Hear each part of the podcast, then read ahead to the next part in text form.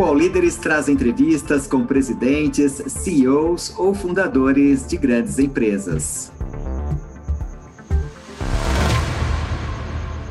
Oi, eu sou Tomás Trouge, fundador e presidente do Conselho do Doutor Consulta. Bacana. Bem-vindo, Tomás. Muito obrigada pela sua presença aqui no All Líderes. Obrigado, bom estar aqui. Bacana. Tomás, eu queria começar essa entrevista assim, da forma mais simples, né? Como é que nasceu a ideia de se criar o Doutor Consulta? Nasceu lá atrás, é, percebendo que os médicos trabalhavam muito e as pessoas não conseguiam acesso. E, e o, a gente tem uma proposta super legal aqui no Brasil, né? Que é oferecer saúde de graça para todos. E na teoria isso funciona muito bem, na prática existem alguns desafios. E um deles é financiar um sistema robusto para atender 200 e tantos milhões de pessoas.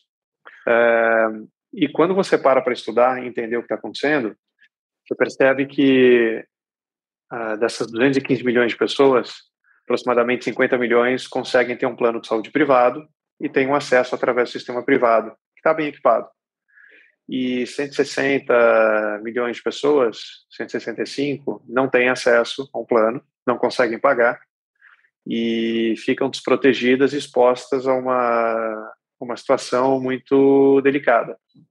É uma espiral da morte. Essas pessoas não têm plano de saúde, dependem do sistema público, é, que infelizmente não tem recurso para atender toda a população, é, acabam tendo que esperar muito perdem a chance de é, receber um diagnóstico, uma orientação, um tratamento, enquanto a doença é, não evolui, é, deixam de fazer prevenção, finalmente a doença evolui, as pessoas buscam uma solução de financiamento, procurando os familiares para tentar financiar um acesso privado, entram nas filas da saúde e acabam sofrendo muito mais, gastando muito mais, endividando, muito além do que poderiam, e através do sistema público é muito mais custoso tratar as pessoas quando a doença evolui. A gente sabe que cada dólar ou cada unidade monetária investida em atenção primária retorna 13 vezes a economia para todo o sistema.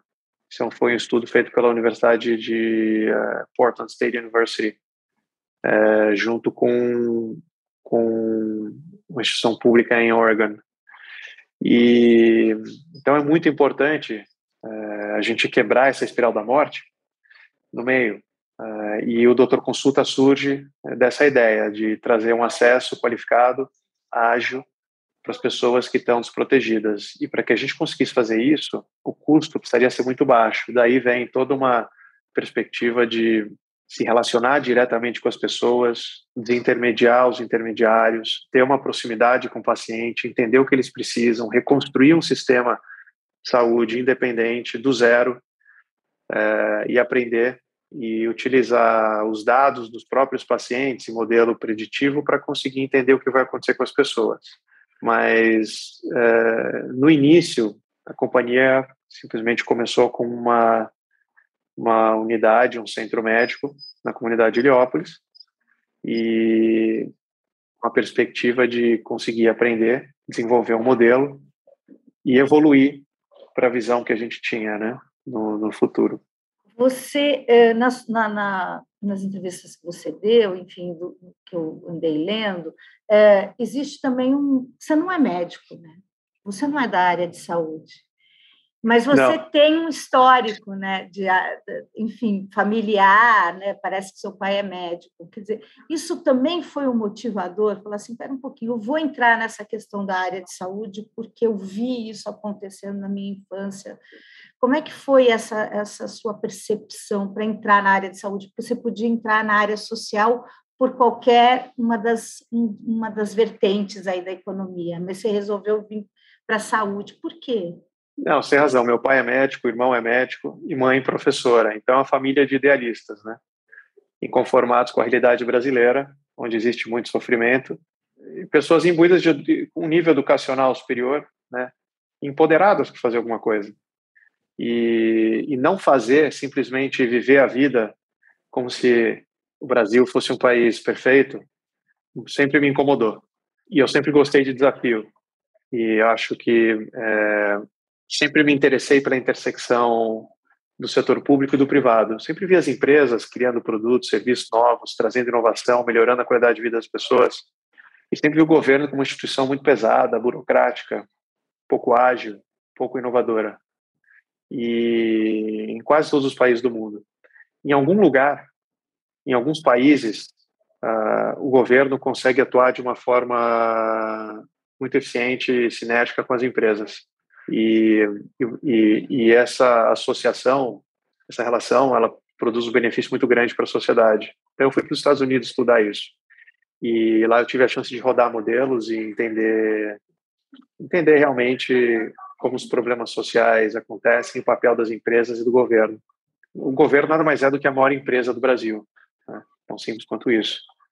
É uma instituição, muitas pessoas, objetivo, orçamento, gastos, receita, é uma cultura e, e, é uma empresa muito difícil de ser tão grande, né, de ter agilidade. Bom, aí você estava perguntando dos médicos, né? Eu acabei saindo um pouco aqui da saindo pela tangente, mas voltando para a perspectiva dos médicos, os médicos são são médico feliz é igual paciente feliz. Então, para que a gente conseguisse resolver o problema das pessoas, a solução ela obrigatoriamente ela tem que ser construída com os médicos. E os médicos hoje no Brasil estão infelizes. 54% dos médicos são infelizes. No mundo, nos Estados Unidos, 80% dos médicos uh, têm algum sintoma de burnout. Né? E a gente sabe que nos Estados Unidos, um médico uh, com burnout gera um custo adicional de saúde de quase 8 mil dólares por ano. É um estudo da, da Harvard e com algumas outras instituições. É, e quando você soma, se a gente assumir que esse número é, é o mesmo no Brasil, e você multiplica uh, esse, 8 mil dólares uh, por mais ou menos 80% da população médica, dos 500 mil médicos existentes no Brasil, e, e faz a conta do excesso de custo que isso gera para o sistema como um todo, é, é um número colossal. Então, você tem médicos infelizes, estressados, desrespeitados, uma remuneração. E esse é um problema real, tá, Beth? Os médicos sofrem muito, porque os médicos eles não se associam. E as grandes instituições médicas têm muito poder nas mãos, muitos pacientes. Então, existe uma dinâmica no setor perversa onde os médicos não conseguem resistir à pressão das grandes empresas. Então, vindo de uma família de médicos, eu, isso sempre me incomodou. Então, o propósito nosso, ele realmente foi construir um sistema do zero. Muito mais difícil fazer isso. Uh, onde a gente consegue, através dos médicos e com os médicos, resolver o problema das pessoas num custo muito menor, uh, sem sacrificar a qualidade. Então, o médico é um, uma parte fundamental do doutor consulta, né? E sem eles, hoje a gente não, não estaria aqui. E eles são mais quer dizer, são mais felizes? Você tem uma pesquisa mostrando que os médicos que estão dentro do sistema, porque querendo ou não, né, é assim, eles não eles não estão dentro, dentro de uma grande associação, dentro de um grande hospital, dentro, mas eles estão dentro de uma grande empresa que é o Doutor Consulta, né? Existe essa essa percepção de felicidade dentro dos médicos do Doutor Consulta? Existe. A gente se preocupa e a gente fez pesquisas. Então, se no Brasil 55% dos médicos são infelizes, no Doutor Consulta, se eu não me engano, 15% dos médicos são infelizes. Agora, é, apesar da gente ter uma parcela de é, responsabilidade aqui, é importante entender que os médicos não trabalham só em uma instituição. Ah, na média, os médicos trabalham em, em três instituições, seja pública ou privada. Então, hoje, 20% dos médicos no Brasil trabalham só no sistema público, 30% dos médicos trabalham só no setor privado e, e, o restante trabalha entre setor público e privado. Né? Os médicos, eles, é, eles circulam entre hospitais, consultório, clínica privada, e então é, a gente foge um pouco do nosso controle. Tá? Mas a gente ficou contente em saber que, que o nosso índice de felicidade é, é quase três vezes maior do que o do mercado. E aí, uh, você estava falando um pouco dessa, dessa. Mas não foi sempre assim, tá? É, então... é importante fazer uma meia-culpa aqui, que quando a gente constrói algo do zero, é, para a gente, pelo menos para mim, sempre teve muito claro que a gente precisa testar, validar ou descartar hipóteses. Esse processo, que é um processo muito comum na área médica, é do método científico, uh, do experimento científico, uh, ele causa muita dor. Porque imagina a gente desenvolvendo um sistema com os médicos, desenvolvendo prontuário eletrônico, desenvolvendo algoritmos clínicos, desenvolvendo um modelo de remuneração absolutamente diferente do que existe, absolutamente diferente do status quo. E pela primeira vez, e tudo que a gente faz pela primeira vez, a única certeza que a gente tem é que vai mudar e vai mudar bastante. Então, é, e o médico, ele tem uma cabeça interessante, porque ele foi treinado para ser absolutamente preciso, porque se ele errar, o custo pode ser muito alto. Então, é, um médico treinado para ser preciso, num ambiente absolutamente disruptivo, de trial and error, né, de tentativa e erro, é, isso pode gerar muita frustração.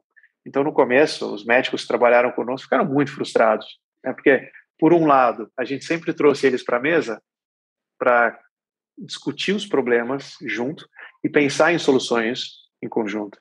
Essa é uma, é abordagem muito diferente nossa. Mas, ao mesmo tempo, mesmo eles participando das, das decisões, o fato da gente estar tá construindo é, sempre gerou muito desconforto nos médicos, até que, eventualmente, é, a gente atingiu um nível de, de precisão muito muito interessante que deixou os médicos mais confortáveis. Então, mas eu vou te falar, não foi uma jornada fácil, foi uma jornada bem desafiadora e interessante. É sempre o desconforto sempre gera um, uma reclamação, né, um, um, não gostar, mas depois as pessoas, as, as coisas acabam se acomodando. Eu queria saber isso, quer dizer, você estava falando da, da, dessa questão de né, dos médicos gostarem de trabalhar, enfim, que a gente tem um problema realmente na saúde e que piorou com a pandemia, né, com essa questão da pressão e tudo. Mas qual é o pulo do gato do, do doutor consulta, então? Quer dizer, você fala de, em disrupção, você fala em algoritmos, mas o que, que faz com que o, os médicos e o que, que faz com que as pessoas procurem o doutor consulta e o que, que faz com que o doutor consulta seja mais barato realmente? Porque assim, a gente ouve muito de todo mundo dizendo que a saúde é muito cara, os planos de saúde dizem que a saúde é muito cara, os hospitais, enfim, a, a, a saúde suplementar diz que a medicina é muito cara, que a saúde é muito cara. E o governo federal, né, o Ministério da Saúde, diz que a saúde é muito cara. Como é que a gente, como é que vocês fazem uma saúde mais barata? Resposta rápida, focando num pedaço da cadeia de valor que é o pedaço que gera mais retorno para o sistema, para o paciente e para o médico, na atenção primária e secundária, desintermediando intermediários para que a gente consiga realmente achatar as margens e reduzir preço e desenvolver, alinhando incentivos. Que é alinhar incentivo? É remunerar, criar recompensas que direcionem as atitudes das pessoas que pertencem a esse ecossistema que se chama doutor consulta. Não só médicos, profissionais da saúde, mas também colaboradores dentro dos centros médicos e dentro do, do campus, né, que é o escritório central. É, mas é, principalmente redesenhando do zero. Redesenhando do zero e tendo uma estratégia absolutamente centrada em dados, factual. Né? Com tudo isso que eu te falei, esses quatro ou cinco itens, a gente consegue conseguiu fazer praticamente o impossível, reduzir o custo médico de atendimento por visita. Isso é absolutamente importante. Por, num contexto que você trouxe, né, onde os planos de saúde, por exemplo, estão cada vez mais caros e exclusivos. É, exclusivos em relação. É, por quê? Porque é, os preços dos planos de saúde nos últimos 10 anos cresceram muito mais rápido do que a evolução da renda média do brasileiro. E dentro de um cenário onde a renda média, o poder de compra dos brasileiros hoje, em 2022, regrediu 17 anos, é igual a 15 anos atrás, a 17 anos atrás, 2005, você tem um contexto absolutamente complexo, as pessoas não conseguem né, ter acesso. Então, é, dentro desse contexto, é, e por que, que os, o, o, custo dos planos de saúde sobe todo ano? Por que, que todo ano a gente tem que pagar 20, 30 em planos de saúde que corrigem a 100% ao ano? Porque os custos médicos, o custo do médico, o custo dos equipamentos, o custo dos serviços, todos os custos operacionais, né, além da inflação, eles crescem muito além da inflação. É, muitas vezes, muitas vezes não. A causa raiz é a inexistência de uma estratégia de dados, de alinhamento de incentivos, de foco, especialização nos ativos que compõem aquele serviço. E então, para que essas empresas continuem preservando a sua margem de, de lucro, como os custos sobem, eles automaticamente têm que corrigir os preços, porque senão eles começam a dar prejuízo e perder dinheiro.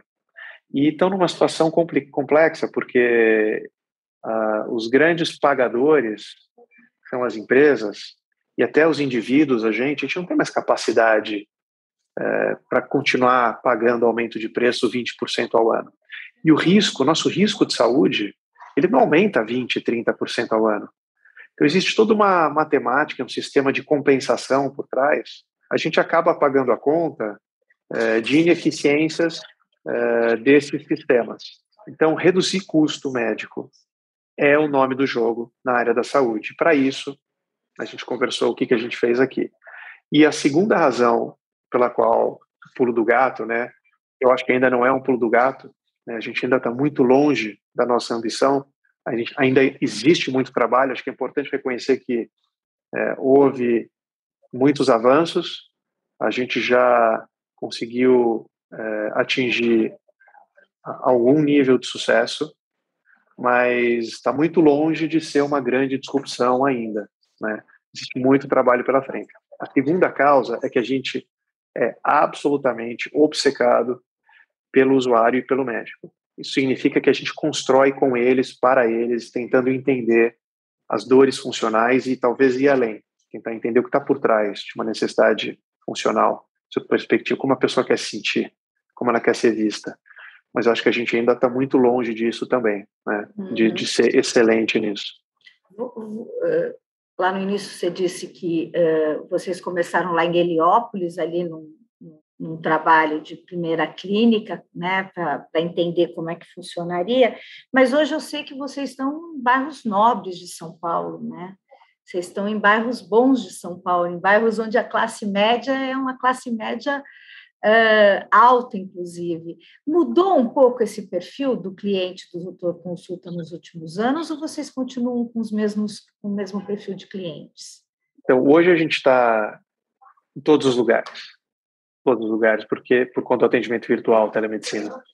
E hoje a gente vai até a casa das pessoas, pelo menos em São Paulo, além de ter o atendimento na clínica. Então, é um modelo multimodal: clínica, casa, virtual, digital. Por quê? Porque é o que as pessoas querem. Alguns pacientes preferem em casa, outros pacientes preferem tudo online. Pagamento, histórico médico, exames, é, comunicação com o doutor consulta, tudo online. E muitos pacientes ainda preferem o call center, o centro médico, o olho no olho, gostam de vir até uma clínica. Então, é por isso que a gente tem um modelo multimodal. Por que bairro nobre? Porque se você perceber, são grandes centros de transporte, são hubs de transporte, onde existe um contingente de pessoas que são o nosso público-alvo, que são as pessoas que não têm plano de saúde que estão passando por ali. Então, apesar de ser um ponto, uma, num bairro com uma renda superior, ainda são é, pontos em contato com hubs de transporte popular. Então, a gente quer estar próximo da casa, no meio entre a casa e o trabalho ou próximo do trabalho. Então é muito por aí que a gente foi para esses lugares.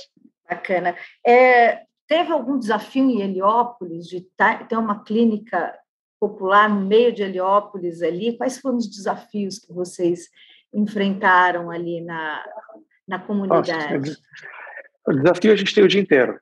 A gente acorda de manhã e já sabe que quais são os desafios que eu vou, os problemas que eu vou resolver hoje. vários desafios. Desafio de se inserir numa comunidade estabelecida, desafio de levar médicos e profissionais de saúde para dentro das comunidades, sempre com desconfiança em relação à segurança, desafio de levar prestadores de serviço, colaboradores para dentro da comunidade, o desafio de se relacionar com a comunidade e fazer percebido, criar entendimento, criar confiança, de, levando em consideração que essas pessoas estão acostumadas a serem enganadas e amassadas o dia todo, do momento que elas acordam até o momento que elas voltam para casa.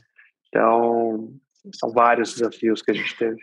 Mas aí eu fico, é, Tomás, eu fico pensando aqui, quer dizer, é, quando você fala, a gente está levando né, uma saúde para quem não tem plano de saúde, né? Uh, e é uma saúde primária, enfim, são, são, os, os são consultas, são exames, né? Vocês não fazem hoje as internações, apesar que uh, agora Na verdade, fazem, a gente né? hoje... É... Exato. Então, hoje a gente tem um modelo de AZ completo, né? É, com, e, e é, são basicamente duas camadas, tá? Camada primária, secundária, de consultas e exames, a camada terciária de hospitais, IPS, através de uma rede afiliada, tudo isso empacotado dentro de um programa, dentro de um plano de saúde. Uhum. Então, finalmente, a gente teve a tranquilidade de adicionar essa, essa camada adicional. Por quê? Porque ela é uma solução completa, integral. É, porque a gente testou esse modelo uh, nos últimos dois anos e a gente provou que ele funciona né, que a gente entrega um custo muito reduzido, com uma satisfação muito alta, sem sacrificar a qualidade clínica. E, e porque principalmente é o que as pessoas querem. É, as pessoas querem se sentir protegidas. Então, elas querem pagar por mês e, quando precisarem, saberem que elas vão poder ter um médico, um exame ou até uma cirurgia. Então, foi por isso que a gente deu, deu esse passo adicional.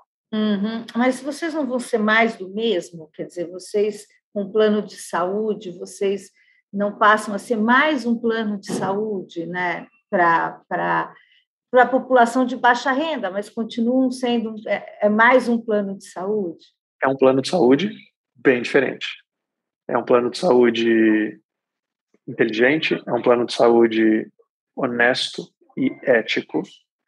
É um plano de saúde que toma as decisões cujo processo de decisão clínica ele é calcado em ciência, em é, informações médico-científicas, e é um plano que ele nasce de uma estrutura absolutamente sólida e comprovada. Mas como assim? É uma estrutura que reduz custo médico. Se ela reduz custo médico, a gente consegue realmente ter uma proposta de valor absolutamente diferente. Então, a capa, né, olhando de fora, você vê, você vê um plano, né? Mas se você tiver a chance de levantar o capô, de entrar dentro do carro, de abrir o porta-luvas, você vai ver que a composição, o maquinário, né, os incentivos, é, as jornadas são absolutamente diferentes. As cores são diferentes, é tudo diferente. Então, por exemplo, é um plano de saúde verticalizado. Toda a jornada do paciente ela é conduzida por nós. Por que isso é importante? Por dois motivos. O primeiro, porque eu controlo o nível de serviço, eu controlo o, o SLA de atendimento e eu garanto uma experiência dentro do nosso padrão de qualidade consistente. Então, seja uma consulta virtual, uma consulta presencial, um exame em casa, um exame uh, na clínica, uma cirurgia, quer dizer, é o padrão de atendimento do doutor consulta. É, então a gente controla a jornada e garante um serviço de alta qualidade, como o paciente está acostumado. Segundo motivo, dados. A maioria dos planos terceiriza o atendimento. Quando você terceiriza o atendimento para uma outra empresa, você perde os dados, porque não existe conexão entre a empresa terceira e o plano de saúde. Se não existe dados, a gente não consegue trabalhar ou as empresas não conseguem trabalhar modelo preditivo.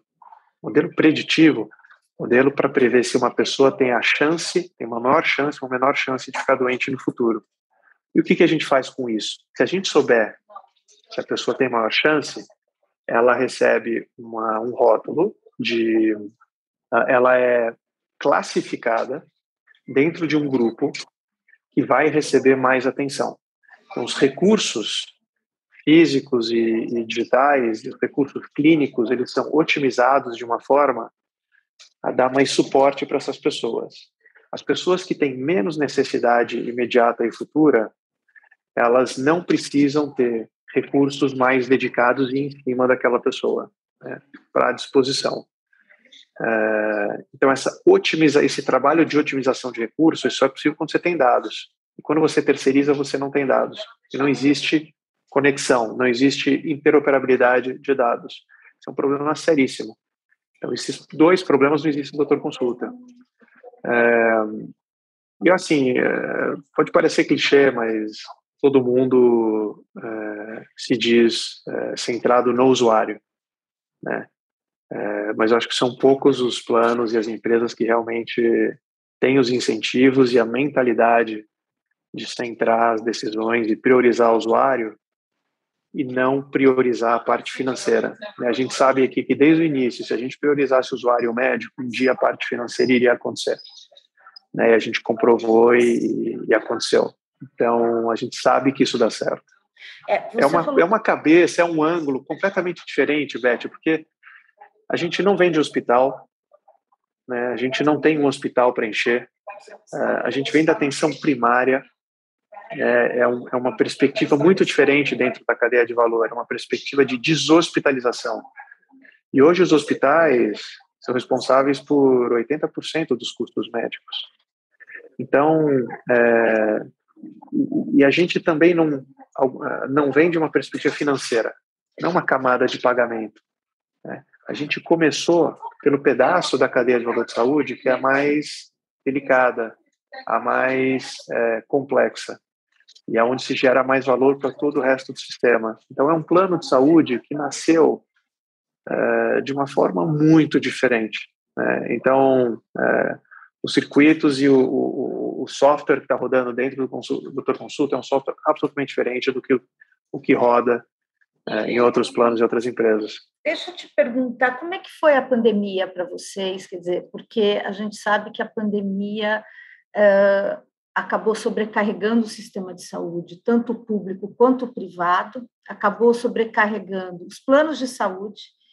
Os planos de saúde acabaram aumentando muito, uh, né, nos últimos anos aí, nesses dois últimos anos, a sua, o seu ticket médio e muita gente saiu dos planos de saúde, né? Mesmo essa classe média eh, mais abastecida, muita gente não conseguiu, não teve fôlego para pagar. Vocês acabaram sendo uma opção? Vocês cresceram em cima dessa, dessa situação? A pandemia foi uma catástrofe. Né? a pergunta é mais no sentido financeiro. É, econômico. exato, econômico. Toda vez que a, o desemprego no Brasil diminui, a renda aumenta, e o doutor consulta captura pessoas que vêm da base econômica. Toda vez que a economia vai mal e o desemprego aumenta, as pessoas perdem é, os planos de saúde e, e elas vêm para o doutor consulta. Então, o doutor consulta recebeu muitas pessoas que tinham plano de saúde e que perderam e que, e que, e que preferiam não voltar para o sistema público. E além do plano de saúde e do pagamento por serviço que a gente tem, os pacientes também têm a opção de comprarem uma, um plano de subscrição, uma mensalidade. Então, isso foi muito bom para muitas pessoas que perderam o plano, não tinham não tinham capacidade para comprar um novo plano, mas podiam comprar o programa de subscrição do Doutor Consulta. A pandemia ela ela trouxe muitos novos pacientes para cá.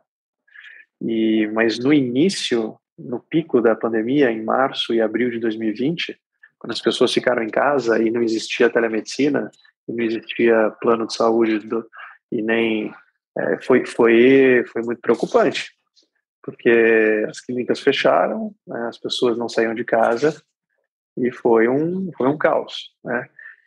Mas eu acho que olhando em retrospectiva, duas coisas interessantes aconteceram. Uma, é, a gente preparou a companhia para sobreviver dois anos sem pacientes e, e, a gente passou por esse exercício e amadureceu dez anos em, em um ano. Então hoje o time passou juntos por uma por um desafio um desafio importante e saiu muito fortalecido. Isso constrói cultura. Então hoje a companhia é muito mais forte do ponto de vista cultural, econômico, financeiro do que era antes.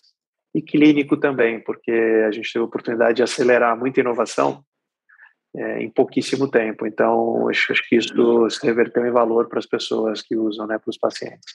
Você, uh, como é que você... Bom, Doutor Consulta é um negócio social de alto impacto, é, é essa, é essa a proposta de vocês, e aí eu fico pensando, eu estava aqui pensando, é possível a gente ter um propósito, né? E mesmo assim ter um propósito gerando lucro e, e perpetuando esse propósito, porque normalmente, né, os negócios sociais são organizações né, não governamentais, elas são sempre atreladas a um propósito, mas que não geram lucro e acabam não se perpetuando. Elas existem por um tempo, na hora que elas resolvem aquilo, elas acabam mudando.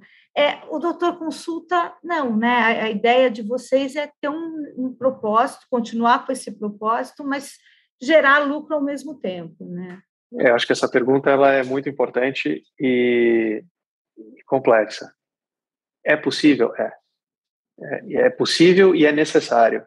Por que, que é necessário? Porque não existe dinheiro suficiente em doações e nem em subsídio público para que a gente resolva grandes problemas sociais em escala. Não existe. Então, o que, que a gente pode fazer?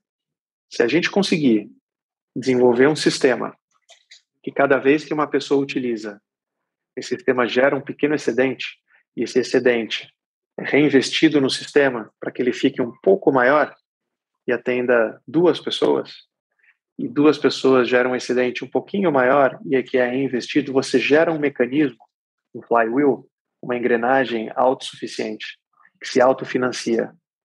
E quando esse e quando isso acontece, você cria um, um sistema que pode crescer e escalar para qualquer lugar, sem depender de doações ou de investimento é, ou de subsídio público. Uma engrenagem autossuficiente.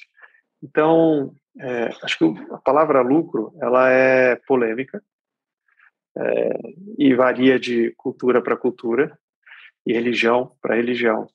Mas tem um papel fundamental, que é autossuficiência, para que a gente consiga escalar, replicar e escalar a nossa solução para qualquer lugar, sem depender dos outros.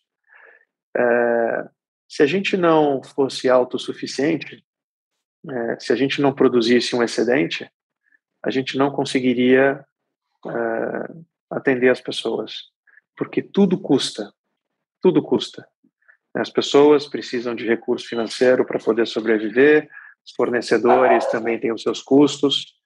Então, seria ótimo, né? A gente não não precisa gerar um excedente, mas é absolutamente necessário. E sem isso, uh, a gente fica naquela seara da, da, da ONG. As ONGs são fundamentais. Mas acho que, na minha opinião, os principais problemas é que todo ano a equipe precisa de doações. E, e, é muito difícil você conseguir escalar as doações. As ONGs elas não conseguem quebrar a casca e ficam ali provendo uma solução específica assistencial para um pequeno número de pessoas. Pode argumentar, poxa, mas dependendo da solução, nem que seja para uma pessoa, pode ter um valor gigantesco. Concordo. Agora, para que a gente transforme uma ONG e, e leve uma solução para todo o Brasil, é, depender de doações e governo, a gente não resolve, pelo menos na área da saúde, o problema que a gente tem aqui. O All Líderes volta já. Você já conferiu a programação do canal UOL? É ao vivo, né? O melhor do nosso conteúdo ao vivaço para você, 8 horas por dia. No UOL Play, no YouTube, no Facebook, no Twitter. Vem com a gente! Depois de mostrar como o PCC se tornou a maior facção criminosa do Brasil, a série Primeiro Cartel da Capital chega à segunda temporada. Agora, o foco são as disputas pelo comando do tráfico internacional. Os novos episódios estão no Wallplay e no YouTube de Move.doc. 21 dias são suficientes para mudar um hábito? Segundo a teoria, é o tempo que o cérebro precisa para interpretar um novo hábito com um padrão estabelecido e torná-lo automático. A cada episódio, nós vamos conhecer um participante que tem uma grande missão a ser cumprida ao longo de 21 dias. E é claro que eu vou ficar de olho em tudo que rola. Assista Desafio Aceito com Thelma Cis no YouTube de Universa quando a gente fala de governo, a gente fala de sistema único de saúde, que é o que você falou no início, né? Que a gente tem, a gente tenta, uh, o Brasil tenta ter um sistema gratuito para a população toda. É, na pandemia, a gente viu que o sistema, quando ele quer, ele funciona, né, Tomás? Ele funciona, né?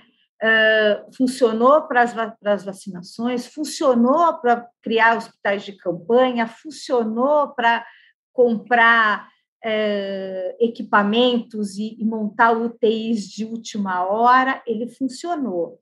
Então, uh, qual é a tua opinião a respeito do sistema público de saúde hoje no Brasil? É, funcionou ah, absolutamente maravilhosamente bem salvou muitas vidas. Interessante é que houve uma parceria público-privada, né? Entre muitas instituições, hospitais e sistema público. Mas, sem entrar nesse assunto, é, funcionou. Mas a que custo? Quer dizer, e vou resgatando a tua pergunta anterior, né? Se, não, se o governo não gera um lucro, se não gera um superávit, quem vai pagar essa conta? É, porque tudo que o governo fez até aqui, as vacinações, os atendimentos, isso tem um custo. É, e agora a gente vai lidar com as consequências. Então, se o governo fosse superavitário, a gente não estaria na situação é, fiscal e econômica e financeira que a gente vai ter que enfrentar e resolver nos próximos dois anos aqui no Brasil. Então, é, é importante a gente reconhecer que o sistema público de saúde salvou muitas vidas né, e fez um papel absolutamente sensacional e deu exemplo para o resto do mundo utilizando a rede de distribuição de vacinas e tudo mais. Agora, é, como o sistema é deficitário e como o Brasil não é um país rico, a gente vai ter que lidar com essa conta e isso já está gerando um estresse absoluto, absolutamente gigante na vida das pessoas. E aí, quando você olha a sua perspectiva de política pública, é, e você começa a fazer análises e colocar os pratos nas balanças, a gente vai. É muito difícil fazer essa conta, mas a que custo? Esse custo faz sentido para nós? E essa é uma discussão importante para que a gente entenda, discuta e, e entenda o que é preciso acontecer para que a gente é, maximize o bem-estar social. E no fundo é isso. Né? Mas, enfim, essa é uma discussão longa e, e eu também não uhum. tenho muitos dados e informações, é só estou reagindo aqui à sua pergunta. Não, lógico, mas é, é, é uma discussão interessante porque uh, o Sistema Único de Saúde hoje né, é um, foi um pilar aqui né, uh, no país e, e a gente vê que ele funciona, né? Só que é o que você falou, é a que custo e qual é a, e qual vai ser a dinâmica. E qual você imagina que vai ser a dinâmica daqui para frente? Quer dizer, vamos voltar lá para 2017, 2018, com muitas filas de novo nos, nos PS, num, ou, ou você acha que o Brasil evoluiu nessa questão da saúde e o brasileiro também evoluiu? Acho que o brasileiro evoluiu, o sistema não. O brasileiro vai, tomou um choque, entendeu que estar saudável é importante para sobreviver e, portanto, está prestando mais atenção na sua saúde e quer se proteger. Então, você vê a venda de plano de saúde aumentando, por exemplo, como indicador. Por outro lado, é, quando a gente olha para o sistema público, o que, que a gente vê? Redução de orçamento, falta uma estratégia de dados e falta digitalização, sistema é, aparentemente inchado e é, ou seja, a oferta de saúde através do sistema público, eu olho com muita preocupação. Por quê? Porque, do outro lado, quando a gente olha para a demanda, ela está aumentando de forma muito rápida. Por quê? Porque a população brasileira está envelhecendo rapidamente. Quando a gente envelhece, a gente vai mais ao médico, demanda mais, e os problemas são mais complexos. Então, o que a Inglaterra e vários países na Europa demoraram para fazer em envelhecimento da população, 100 anos, dobrar a população de idosos de 10 para 20, 15 para 30%, o Brasil está fazendo em 20 anos. Essa sobrecarga no sistema, ela está acontecendo, ela vai acontecer, e o que a gente deveria estar tá fazendo é estar tá se preparando para absorver essa carga adicional. E hoje eu não vejo isso acontecendo, muito pelo contrário, eu vejo discussões que são absolutamente tangenciais, causa raiz do problema. É, eu vejo uma morosidade absolutamente gigante e, e, discussões que são superficiais e conjunturais e não estruturais, não atacam a causa do problema. Então, hoje, o que está acontecendo é que o governo se propôs a atender toda a população e, e a população está envelhecendo, e o governo não consegue ter alavancas para controlar o risco, reduzir e absorver esse risco. Então, a, o governo está absolutamente exposto, é, sem nenhum poder de influência, a aumento da demanda da população.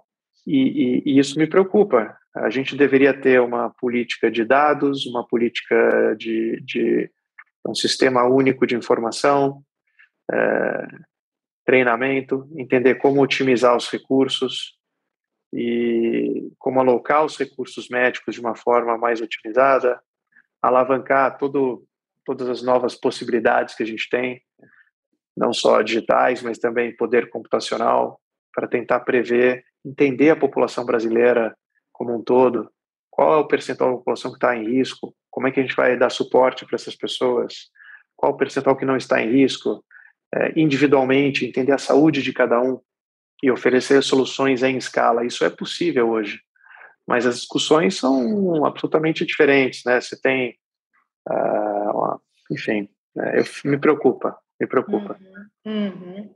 E aí a gente estava falando um pouco desse custo da indústria da saúde, e na, na pandemia a gente viu isso, quer dizer, a gente não tem uma indústria da saúde estruturada, né, para atender uma demanda como, como aconteceu assim, uma demanda urgente, né? Então a gente é, teve dificuldades com respiradores, a gente teve dificuldades com os laboratórios, com as farmacêuticas, não tinha remédios, ainda não tem, ainda a gente tem um, um buraco aí, porque a gente depende muito do, da, dessas importações. É, como é que você vê Uh, ou como é que a empresa, como é que o doutor consulta lida com esses vários interesses? Porque você falou, a gente a está focado no médico e no paciente, mas você tem atrás disso indústria farmacêutica, indústrias de órteses e próteses, indústrias várias vários interesses né, nessa nessa nessa relação da saúde. Como é que vocês lidam com isso no dia a dia, Tomás?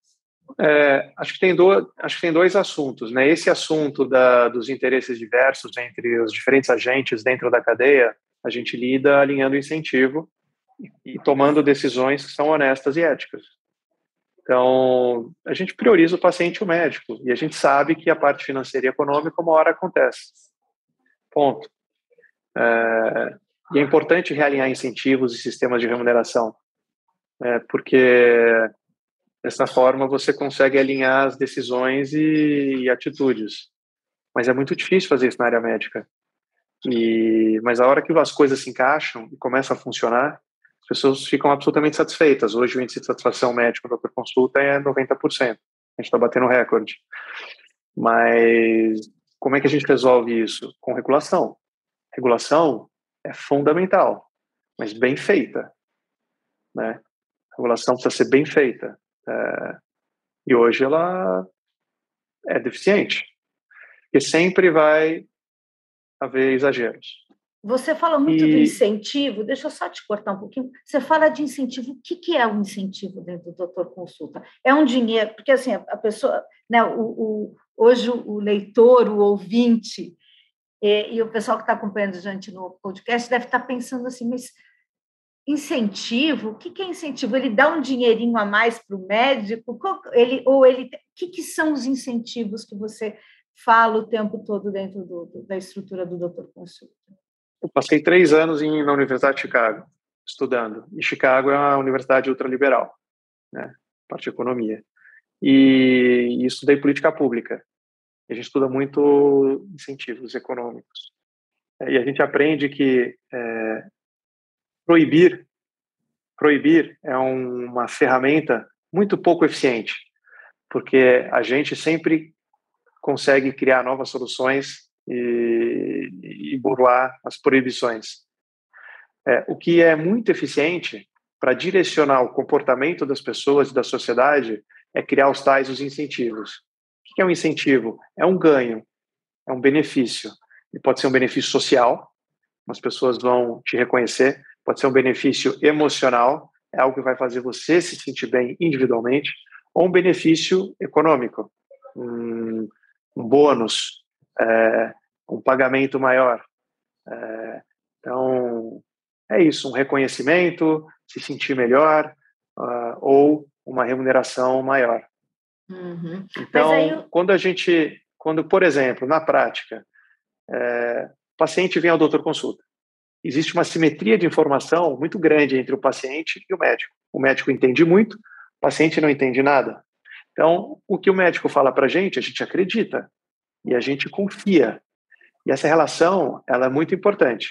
Agora, se o médico me trazer uma recomendação que não faz sentido do ponto de vista clínico, eu não vou saber. Né? Então, por exemplo, se o médico pedir ao paciente 10 exames para subsidiar um diagnóstico, como que o paciente faz para saber se ele precisa de 10, 20 ou dois exames? Ele não sabe. Mas o doutor consulta sabe. Como que eu sei? Eu tenho dados, eu tenho estatísticas, eu tenho histórico de 2 milhões e meio de pacientes. E a gente consegue construir e entender para aquela situação, para aquela condição, para aquela queixa, para aquela pessoa, daquele gênero, daquela idade, qual é a melhor recomendação com base em todo o histórico que a gente tem. E não só do nosso histórico, mas de banco de dados secundários também. E aí você sabe que para aquela situação não são 10 exames que tem que ser pedido, são 13 exames, com base na ciência. Se eu estou pedindo 10, eu posso estar tendo um problema ético. Isso aumenta a minha receita, mas não é ético. Né? E no longo prazo, isso não se sustenta. E se eu pedir um exame, quando eu deveria estar pedindo três, eu posso ter um problema de qualidade no diagnóstico. Então, o que, que a gente faz? A gente criou dentro do prontuário eletrônico, dentro do computador, regras de decisão clínica, algoritmos que falam para o médico o que ele tem que pedir. Então, ao longo da consulta, o médico preenche o prontuário e o prontuário vai direcionando o médico. É muito louco isso, é muito legal e o médico no final ele concorda ou não, mas ele sabe exatamente naquela situação para aquele paciente o que que os outros médicos pediram e qual é a estatística correta e quais exames ele tem que pedir. Ou quando o diagnóstico foi dado, o médico sabe qual é exatamente a medicação que tem que ser prescrita. O que foi prescrito e deu certo, o que foi prescrito e não deu certo, aparece na tela para ele. E ele adere, ele segue aquela recomendação. Quando ele segue aquela recomendação, a gente fala que o médico aderiu ao algoritmo clínico. E quando ele adere ao algoritmo, que é a ciência, né, falando para o médico, empoderando o médico ah, para tomar uma decisão mais eficaz, ele a remuneração dele aumenta.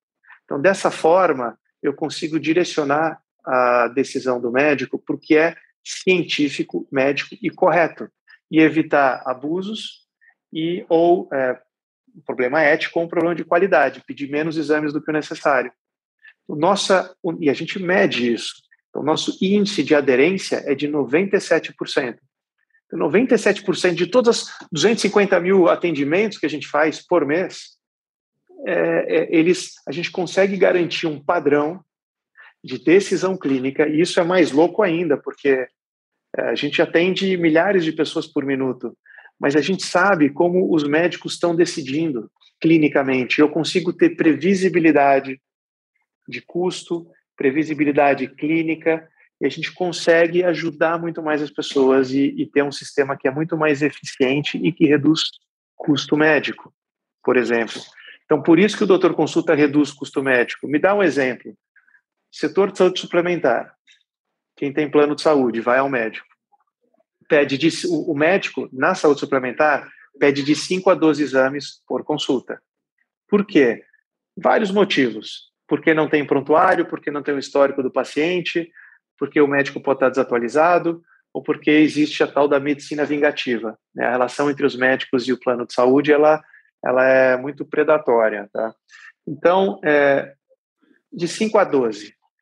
Ponto médio, sete exames por consulta, na média. Né? Um plano de saúde pede para o paciente por visita. Doutor consulta, dois exames por consulta. Dois exames por consulta. Então, existe. O paciente economiza 70% a 80% de dinheiro quando ele faz uma consulta conosco. Né? Então, é, por que, que a gente consegue fazer isso? Porque existe um sistema de informação que a coluna vertebral, que está é onipresente, ela está nas clínicas, ela está no atendimento virtual, está na casa das pessoas através do software, da, da técnica ou da enfermeira. E esse sistema está orientando as decisões, está otimizando as decisões. É isso que a gente precisa fazer em escala no Brasil. É fácil fazer isso? É fácil explicar. Fazer, nossa, é dificílimo. E aí você, você, você tocou num ponto muito nevrálgico ali, muito eh, sensível da saúde, que é um pouco da autonomia médica, né? O médico, né, quer ter total autonomia ali para prescrever, para e aí, como é que funciona essa questão da autonomia médica dentro do doutor consulta? E aí eu vou fazer uma outra pergunta para você, que é, você falou, Beth, olha, a gente uh, tem lá o prontuário e ele é remunerado, enfim, ele ganha bonificações em cima do, do, do, da decisão de aderir ou não ao prontuário. Eu fico imaginando o seguinte: bom, se eu vou né, numa lógica muito capitalista, se eu vou ganhar mais, evidente que eu vou aderir ao prontuário. Então, não é meio lógico que os seus médicos realmente 97% vão aderir, já que eles vão ganhar mais? É, é, exatamente isso. Exatamente isso. Então, a pergunta, na verdade, é: os protocolos, eles são éticos? Essa é a pergunta. Se eles estão seguindo o protocolo, se eles forem bons, a gente está salvando muitas vidas, dando um baita atendimento e reduzindo custo. É, tá bom, mas então, se os protocolos é, têm que ser éticos, quem criou esses protocolos de atendimento? Quem criou esses algoritmos clínicos, esses medical guidelines? Foram os médicos. Os próprios médicos pegaram toda a literatura médica, e isso, são, isso não existe nenhum segredo, não é rocket science. Então, toda a especialidade médica tem os livros das associações médicas, cardiologia, ginecologia, e lá você tem todas as árvores de decisão, todos os protocolos médicos de decisão. O que você faz quando você encontra um paciente com tal e tal condição? O que a gente fez foi pegar todos esses livros, uh, criar os códigos, colocar isso dentro do sistema e aperfeiçoar esses critérios de decisão com base nos resultados que o sistema observou. Bom, é, autonomia médica. Né? Outra pergunta. É, a gente estava agora há pouco falando que a gente não acredita em proibir, a gente acredita em incentivar. Então, a gente não proíbe, a gente, é, o médico ele tem autonomia total para discordar, mas como ele entende o que está por trás daquela recomendação, porque foi ele ou a equipe dele que criaram o protocolo, a regra de decisão clínica, é, ele se sente muito confortável em aderir. E quando ele não adere, ele justifica por que, que ele não está seguindo o protocolo. E a vida continua, a vida segue, deu numa boa. Então, é, é isso que acontece. E, mas tem um aspecto mais interessante ainda, mais curioso. Você não perguntou. Qual é a visão do paciente? Que o paciente se sente cuidado quando você pede muitos exames. E há pacientes que reclamam quando o médico pede um ou dois exames. E a gente não consegue, muitas vezes, explicar para o paciente que a gente só está pedindo dois exames porque a gente tem todos os outros exames do paciente já no sistema, então eu não preciso repetir exames, e que a gente tem um critério de decisão clínica baseado em ciência. E, o, e, e, como é que a gente vai mostrar isso para o paciente? Então, é uma situação curiosa, porque o paciente se sente desatendido. O médico não pediu 10 exames, ele pediu só dois, e não está me dando atenção. Então, é, é, aquela coisa, você resolve um problema e aí você aprende que você tem que resolver mais três problemas depois daquele. Então, ao longo da consulta, a gente criou etapas, a consulta médica ela tem etapas, e cada uma dessas etapas a gente consegue medir é, se elas estão sendo executadas perguntando para o paciente depois da consulta. Mas é, esse é um aspecto curioso. Então, eu, às vezes a gente o... faz a pessoa economizar, mas ela, ela queria fazer mais exames. Mas você, e aí, através dessas suas pesquisas nas consultas, você chega à conclusão de que os pacientes no doutor consulta se sentem bem atendidos. Você tem dados sobre isso? O, o maior indicador que a gente tem é o Net Promoter Score, o NPS. O NPS da Apple é 70, ele varia de menos 100 a mais 100. O nosso é 84. A gente está tá batendo recorde all-time high. NPS do sistema público, ele pode chegar a ser negativo. E o NPS dos planos de saúde varia entre 10 e 30, 40, tá? para a maioria dos planos. Tem as exceções. Doutor Consulta é uma das exceções. O NPS do nosso plano está em 83 é altíssimo, mais alto que o NPS da Apple. Então a gente está contente. Bacana. Alguma coisa Deixa... certa a gente está fazendo. Deixa eu fazer uma outra pergunta. A gente, a gente viu nesses, nesses últimos também dois anos um apagão de mão de obra, né? Quer dizer, sumiram médicos, sumiram enfermeiros, ou eles ficaram doentes, enfim, a gente ou realmente a gente, é o que você está falando, está tendo uma demanda muito grande e em alguns lugares a gente tem um, um, uma relação médico-paciente boa, mas em alguns lugares, em pões desse Brasil todo, a gente sabe que faltam médicos e faltam, e faltam mão de obra de saúde. Como é que a gente resolve esse problema? Olha, é, eu acho que tem alguns apagãos. Um é de médicos e pode ser de médicos e, e, e de saúde. O outro pode ser de é, que faz parte da solução, de engenheiros de tecnologia e tudo mais.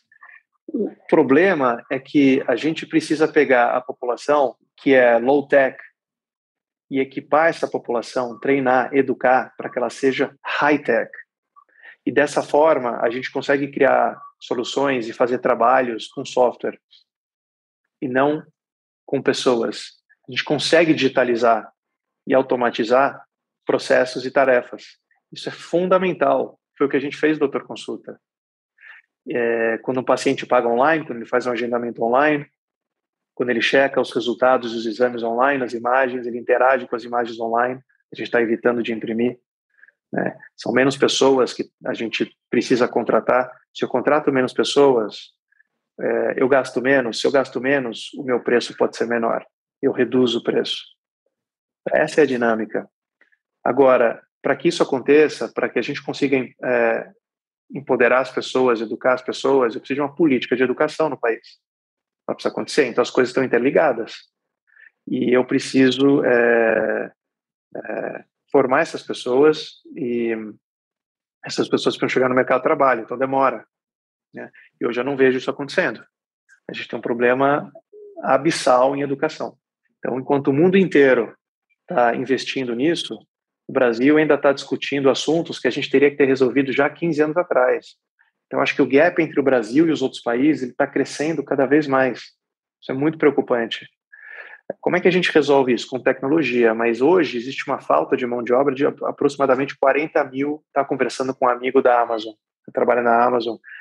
E existem alguns números que flutuam por aí, mas parece que existem, existe um déficit de 40 mil programadores no Brasil. Então, gente está contratando pessoas em outros países. Pô, deveria estar contratando brasileiro, formando brasileiro. A gente precisa de uma estratégia de formação de mão de obra para conseguir automatizar tarefas e, e, e, fazer com que as pessoas foquem no que realmente é importante, no que diferencia a gente dos animais e da máquina, que é o que é, é, é, o, é o calor humano, é a conexão, a empatia, é a decisão e tudo que é mais manual né, de menor valor agregado, a gente tem que automatizar. Então, é, a gente faz isso de alguma forma aqui no Doutor Consulta. Uhum. Acho que a gente e tem que conseguir, o país tem que conseguir fazer isso em escala. E, aí, e, e a questão das, das pesquisas em saúde, né? Cada vez mais a gente vê menos recursos em pesquisas, cada vez mais a gente vê investimentos, menos investimentos em tecnologia, o que você está falando, né? Em ciência e tecnologia. É, quais são os impactos é, dessa decisão de não investimento em ciência e tecnologia para o futuro da saúde pública aqui no Brasil? Ah, é colossal. Os melhores cérebros vão embora porque não são valorizados se não existe pesquisa, não existe inovação. No curto prazo, a gente não sente, mas no longo prazo, deixam de chegar para nós novos serviços, novos produtos que fazem a nossa vida melhor. Então, a gente fica preso a um passado, vou exagerar aqui, colonial, né? onde a gente se especializa em trabalho manual, em produzir produtos e serviços de baixíssimo valor agregado, e fica importando dos outros países que estão muito mais na nossa frente os produtos de alto valor agregado, pagando caríssimo, e a gente cria uma dinâmica excludente é, de baixíssima distribuição de, de, de, renda, um país é, com uma, um poço abissal de, de, de, de acesso e equidade, e a gente só perpetua essa dinâmica. O que a gente deveria estar fazendo é justamente o oposto. Agora, num país que é mal gerido há anos, há, anos, há décadas, é, não, não, não existe sobra e a gente, é, os incentivos políticos não estão alinhados, a gente desprioriza o que é importante, foca no curto prazo e a gente é sapo fervido, né? A água da panela vai esquentando, a gente vai se adaptando e de repente a gente morre sem perceber. Então, é muito triste, é muito triste. E como é que a política está envolvida nisso tudo, Tomás? Como é que você vê o impacto da, da, da questão política hoje no Brasil, nessa é, indústria é, e nessa Absolutamente fundamental, é, é, é central, né? Sem a liderança correta, não existe planejamento nem execução.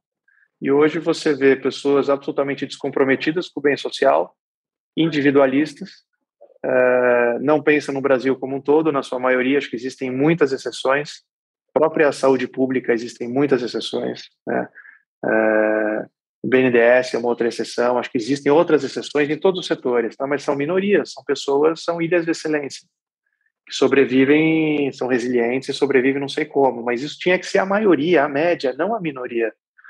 E os políticos hoje são eleitos e só pensam na próxima reeleição, e a gente tem um sistema absolutamente disfuncional com múltiplos partidos e então acho que assim é, eu eu sou um eterno otimista mas eu acho que a solução dentro desse contexto acho que a solução para que a gente tenha consiga viver melhor e consiga trazer inovação para as pessoas e salvar vidas e fazer a gente viver melhor é através das companhias privadas. E depender do governo hoje para que a gente consiga viver mais e melhor e ter uma ter muito mais equidade, distribuição de renda, é praticamente uma aposta perdida. Então, a solução que eu vejo é através das empresas privadas, empresas do bem que, que se propõem a fazer direito de forma ética e honesta e, e tentar fazer o impossível, né? E torcer para que o governo atrapalhe e ajude, né? regulando, trabalhando em conjunto, mas é isso. Preocupante, preocupante. A gente está acabando, Tomás, foi bem rapidinho, mas eu queria só, quando você fala da, né, que a solução está pelas empresas privadas, né, as empresas, a gente vê aí, por parte do empresariado hoje brasileiro, é, uma acomodação, né? ele não gosta muito de sair da sua zona de conforto, é, é, provocado por políticas sociais o tempo todo agora, porque o mundo todo está mudando um pouco né, esse eixo, está buscando as políticas sociais, mas o empresariado brasileiro ainda não está muito disposto a fazer essa mudança. Né? O que, que você acha disso? Olha, eu acho que os empresários brasileiros são uns heróis de terem tomado risco e, obviamente, assim, eu sou empreendedor, então terem tomado risco e, e arriscado num lugar absolutamente disfuncional, corrosivo, é, onde até o passado muda. É, eu acho que também, ao mesmo tempo, existem muitos maus exemplos de empresários, uma ambição desmedida. Né? É, então, eu acho que isso causou marcas na sociedade e no mundo, e, ainda continuam causando marcas importantes e que não ajudam as empresas do setor privado a construir uma boa marca. Infelizmente, existe uma dicotomia entre o setor público e o privado. Infelizmente, não deveria existir. Agora, quando eu olho para os empreendedores, para os meus amigos, gente que eu conheço a fundo, é, é uma cabeça absolutamente diferente. São pessoas que estão se arriscando, né? É, arriscando e pagando o preço com a sua vida familiar, com as suas famílias, sem ver filho, esposa, família, arriscando o seu futuro para tentar construir coisas diferentes, tentar melhorar o Brasil e ter uma cabeça absolutamente ética e honesta. São pessoas que pensam de uma forma muito diferente. São ambiciosos, mas é uma ambição comedida é, e tem um propósito muito maior. Né? Então, eu acredito que dá para coexistir propósito e, e social e lucro, né? lucro comedido. É, eu acho que hoje a gente tem um, os empresários são os grandes agentes de mudança, os empreendedores são os grandes agentes de mudança e de inovação social. E a gente só vai melhorar se a gente inovar. E não é só o setor privado, o governo precisa melhorar. O governo precisa, teria que ser uma máquina de empreendedorismo aqui no Brasil. Tem vários países que estão dando exemplo. Uruguai, Estônia e por aí vai, e outros países. Onde o governo tem um papel central na inovação. E, e, e, a gente tendo empreendedores fortes e bem-sucedidos, significa que vão existir empresas fortes, bem-sucedidas, e que vão ser gigantes. Isso é bom ou ruim? Isso é ótimo, porque empresas gigantes pagam muitos impostos.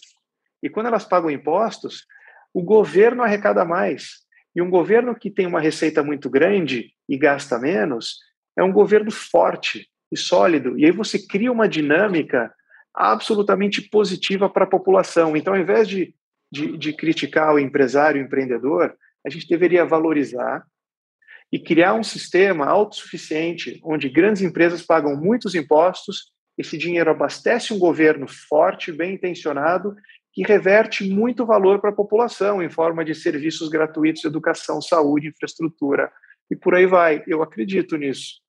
Então, agora, eu, eu também não sou essa é a minha visão do meu cantinho aqui, da minha perspectiva. E então, assim, é só uma visão do Tomás, tá? Não, não significa que seja verdade. Muito bom.